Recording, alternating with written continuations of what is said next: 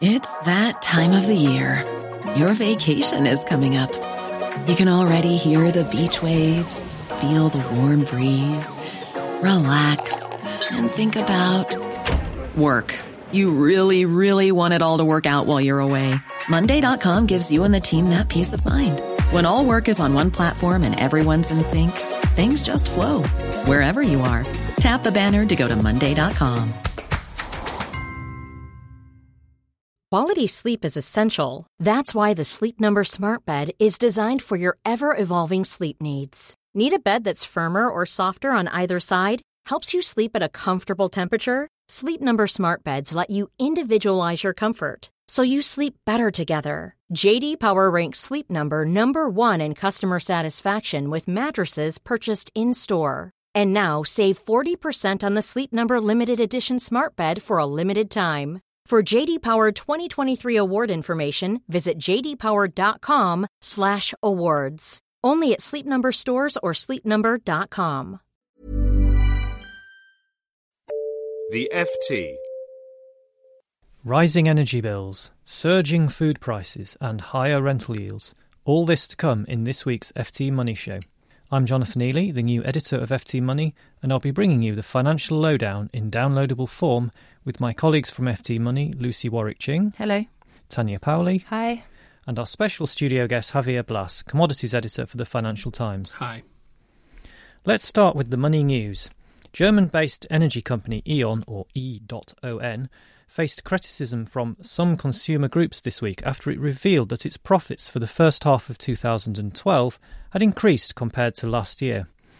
E.ON, which is one of the UK's big six power suppliers, has been accused by consumer groups of failing to pass on the fall in wholesale prices to its retail customers.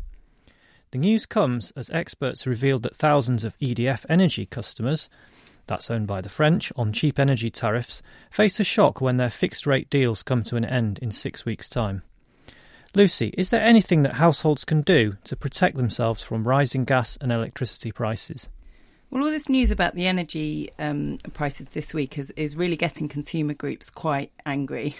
They're saying that, you know, wholesale prices have come down, but these big companies are failing to pass these on to consumers. For households, energy costs have more than doubled since 2004. So, with the average gas and electricity bill has gone up from 543 pounds in January 2004 to its current level of about 1,258 pounds. So that's a huge amount for households to be shelling out, particularly at the at the moment in um, these difficult economic times.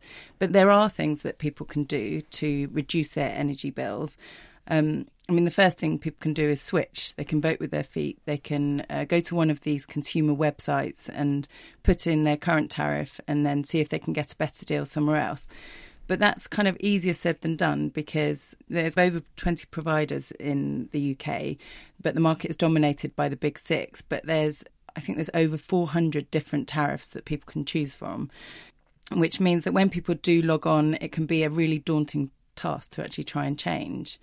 Um, but there are there are lots of things that people can do, and, and it is worth having a look and changing. Is it worth changing given that um, energy tariffs are in a kind of constant state of flux. So there's always a danger that, that what is a great deal one week could could become quite uncompetitive even two or three weeks later. Well, I think what, it's definitely worth looking at which provider you're with because um, there are some that are much cheaper than others, and there are some tariffs that are much cheaper. So I think if you go for one of these competitive ones, and then you need to just make a decision as to whether you need to fix those prices, if you can afford for your bills to be going up by a few hundred pounds or not. I mean, I guess it's the same as whether to choose a fixed rate mortgage or not if you're willing to take the gamble, then you may just go for a, a tracker and then see which way prices are going to go. But with energy prices, you um, you can fix into some quite competitive deals. Actually, the the most competitive deal for a fixed rate um, energy deal at the moment is from First Utility. So for a kind of average household user, um, that annual bill would be about one thousand and forty pounds. But that can kind of compare to um, others that are kind of up to sort of fourteen hundred pounds. So it really is worth putting the the effort in. And aside from um, switching supplier or switching tariff, um, what other measures can can consumers take to to reduce their their overall energy costs? Well, I was chatting to Claire Francis from Money Supermarket this morning, and she was saying that there's lots of little things that we can be doing. I mean, it may kind of seem a little bit ridiculous, some of the things, but actually, when you add them all up, then they can save you a few hundred pounds a year. So things like, you know, closing the curtains when it's dark or um, using draft excluders, doing your washing at 30 degrees rather than 40 degrees. Um, and all these little things actually, they do add up. Um, some of the biggest savings would actually come from internet only deals. So if you, um, either if you just go on the internet and you don't uh, go through the branch, then that will save you money. But also, if you do direct debit rather than uh, paying your bills um, with cash and check, that will save you some money. Thanks, Lucy. And to read more about rising energy bills and whether you should fix your rate, look out for Lucy's article in the money section of this weekend's FT or online at ft.com forward slash money. Still to come on the show regional variations in rental growth. But first, let's talk about food prices. Record temperatures in the United States this year have led to the worst drought in at least 50 years in the country's massive corn belt, destroying around one sixth of the expected crop. Corn is an important factor for milk, meat, and even energy prices, and economists are now predicting that the crop failure will lead to a surge in global food prices. Here to discuss the impact of the corn crop failure is Javier Blas, commodities editor of the Financial Times. Javier, what's um, what's brought us to this um, to this situation, and how have prices on world markets responded? Well, as you said, the, the main problem is drought in the United States, and uh, let's put first the United States in perspective in the global agricultural market, because sometimes we have this pers- this this view of the United States as being a technology country with Hollywood and, and New York. The United States is, at the end of the day, a huge producer of agricultural commodities. Is the uh, responsible for exporting half of the world's corn, still producing about a third of the global exports of soybean, and is also a big producer of wheat. What has happened is that uh, the crop endured the hottest July on record in the United States. The Meteorological Office in the US has records stretching back 117 years, and they have never had a July as hot as the one that we have. Then there was a huge impact on the corn crop has destroyed yields, and farmers are abandoning fields without even looking at whether to harvest.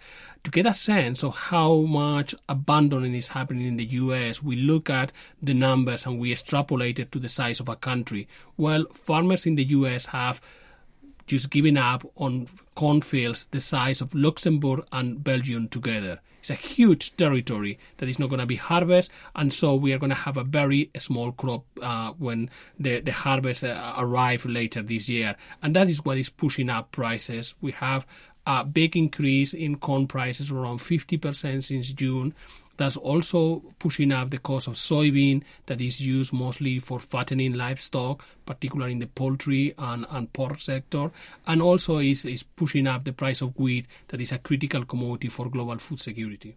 Okay, and what do you think will happen next? How will other big agricultural producers react, and how indeed will, will consuming countries react, especially in the developing world where you have um, very big populations reliant on, on imported foodstuffs? So, what we are looking at the moment is what elements we have the last time that we have a big food crisis that was in 2007, 2008. And one key factor is going to be whether any big exporter is going to impose export bans or export restrictions.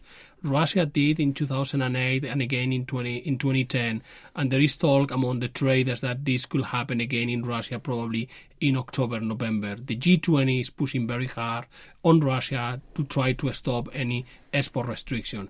We'll be looking also at the weather in the southern hemisphere because there we, we have a crop that is about to go into the ground and will be harvested in around six months and we need very good weather through the planting season and also the, the growing season. Countries that we are going to be looking in particular are going to be brazil argentina and australia. If the weather there is okay prices should be coming off by early next year. If we have any weather problems in the southern hemisphere we should be bracing for higher prices. And for consumers we're going to be looking at two factors. One is panic buying It happens sometimes that countries such as Egypt or Saudi Arabia they feel threatened about rising food prices. We have food riots no so few years ago in, in, in some Middle East countries and North African countries, and they could order more food that they need to build precautionary stocks that could exacerbate the crisis. The other factor we're going to be looking is whether some importing countries start slashing or even removing import tariffs with the aim of offsetting some of the impact of global high prices on their own population. The problem is if they do that, and we have already some examples in Indonesia and Bangladesh, is that they could also boost uh, global food prices. So in effect, we're going to be looking is whether some of the mistakes, the policy mistakes that they were made in 2007 and 2008 are now repeated. And that's what the G20 is going to be trying to avoid. Okay, now for, for private investors, for ordinary investors, the most obvious way to get exposure to this is through um, things like exchange traded commodities. But you've discovered this week that some banks in Europe are actually withdrawing those products now. Why, why are they doing that? Well, there's a reputational risk for those banks because they seem to be profiting or offering a, a, a vehicle to investors to profit from high food prices that in a sense is also profiting from hunger. So the banks are putting on balance the reputational risk and the backlash from some campaigners and some politicians in continental Europe in particular to the size of their business. I was speaking this week with a, um, a senior banker of one of the banks who has withdrawn the products and he was telling me that they have less than 100 million dollars under management that is linked to these products. I say the size of that business compared to the reputational risk that we carry means means that it's better to suspend and remove, withdraw that, that business rather than have endless criticism from campaigners about our involvement. Uh, but on the other hand, the banks are sending a message to campaigners that they are A, they are caving under pressure, and B, they are suggesting that speculation or investment flows have something to do with uh, food prices. So what is happening at the moment is that some NGOs and campaigners have been feeling invigorated, they're feeling like they have got uh, something to say, and they're saying, well, you have a stop on agricultural commodities, next is oil. Javier Blas, uh, commodities editor of the Financial Times, thanks very much for joining us. And to find out more about the rise in soft commodity prices, take a look at the money section of this weekend's FT or online at ft.com forward slash money. And finally today, buy to let investment. New research shows that average rental yields from buy to let investments are edging up as rents rise. But across the UK, yields vary widely. The highest returns are actually available in the north of England, and the lowest returns, paradoxically, are in London, where rental growth has been the strongest. This week, FT Money asked a panel of property experts whether they think this is the right time to invest in buy to let. So, Tanya, what's the verdict? Well, there's been a differing of opinions actually, which is um, it's always interesting to hear. Um, obviously, what we've seen in the news over the past year has been all this talk about the fact that rental prices are rising, um, basically on the back of the fact that many would-be buyer, first-time buyers um, can't actually get a mortgage or raise enough big enough deposit to get onto the property ladder. So more obviously having to rent for a longer period of time. Um, this has obviously seen rents reach like record highs. And as a result, a lot of people, a lot of buy-to-let investors, or a lot of would-be buy-to-let investors, are considering um, buying, expanding their portfolios, or maybe buying um, their first buy-to-let property. Um, but a lot of the people I've been speaking to is saying, well, obviously the you know great it's great the fact that the rents are rising because obviously this is providing um, more of an income flow for buy-to-let investors. There are some potential um, clouds on the horizon in the sense that we have actually seen tenant arrears um, sort of rise in the last few months. Um, we're now sort of seeing more than 100,000 tenants um, struggling um, to sort of, you know, basically they're sort of in um, two months or more um, late with their, their rental payments. So that's kind of a concern that obviously, yes, it's great that rents are rising, but actually it's is it stretching tenants' affordability too far? Is that the possible? Um, is that going to continue if um, the economic um, environment worsens further? Um, other figures this um, in recent weeks have shown actually that repossession rate for buy-to-let landlords is also rising. So there's these kind of headwinds that potentially um, might sort of scupper some of the investment returns. And what about what about the outlook for capital growth? Because in the past, uh, a great deal of the investment returns from buy to let have come not actually from renting the property out, but from the increase in its value over time. With property prices now rising at a much slower rate or even falling in some parts of the country, um, is it more and more about the rent now and, and whether you can make money on the rent alone. That seems to be the main thing that most people are talking about now. Is is this um, increased rental income? The fact that that's what you're going to have to sort of see as your major returns for the next few years. Obviously, house prices don't look set to rise um, in the next few years. Um, they they seem to be um, remaining flat or potentially sort of dropping. And when you factor in inflation, actually, we're going to see falls of house prices rather than you know. Uh, it's not just the fact that it's flat; it's actually in real terms we're going to see um, um, falls and potentially quite large falls in certain places. So that's what you've got to factor in. You, as an investor, as a new buy-to-let investor, you've got to think about the fact that this should be a long-term play. At some point, um, house price um, capital growth might come back, and then you'll obviously be able to see bigger returns that way. But for the next few years, at least, it's really going to be sort of looking at that sort of regular monthly income. And of the uh, experts you've spoken to this week, what are their sort of top tips for, for successful buy-to-let in- investments in the current environment? I think really research is key. That's what everyone's saying. Um, really research what location you're buying in. Um, look at actually the rental demand in that area because not all local parts of the country are actually going to be seeing strong um, tenant demand. Um, that's a big factor. You basically want to make sure that, of course, you know rental prices are going up, but actually, if you don't have the tenants to fill them, you're going to um, lose lots of amounts of money in terms of et- empty buy-to-let properties or um, people struggling to repay. So that's what you've got to really factor in. Um, also, obviously, look at what sort of buy-to-let mortgage rates you can get as well at the moment. Okay, thank you very much, Tanya. Don't forget, if you want to know more about um, buy to let investment and where are the best places to do it, um, do check out Tanya's article in this week's Money section of your Weekend FT. That's all we have time for in this week's FT Money Show. Remember, you can find all of these stories on our website, www.ft.com forward slash money. You could also follow our tweets at twitter.com slash ftmoney and if you have a question you'd like us to answer or a topic you'd like us to cover, just email us. The address is money at ft.com. Next week, we'll bring you another financial lowdown in downloadable form. But until then, it's goodbye from me, Tanya, Lucy, and Javier. Goodbye. goodbye.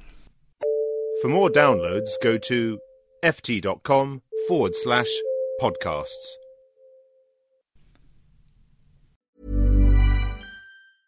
A lot can happen in the next three years. Like a chatbot may be your new best friend. But what won't change? Needing health insurance. United Healthcare Tri Term Medical Plans are available for these changing times. Underwritten by Golden Rule Insurance Company, they offer budget friendly, flexible coverage for people who are in between jobs or missed open enrollment. The plans last nearly three years in some states, with access to a nationwide network of doctors and hospitals. So, for whatever tomorrow brings, United Healthcare Tri Term Medical Plans may be for you. Learn more at uhone.com.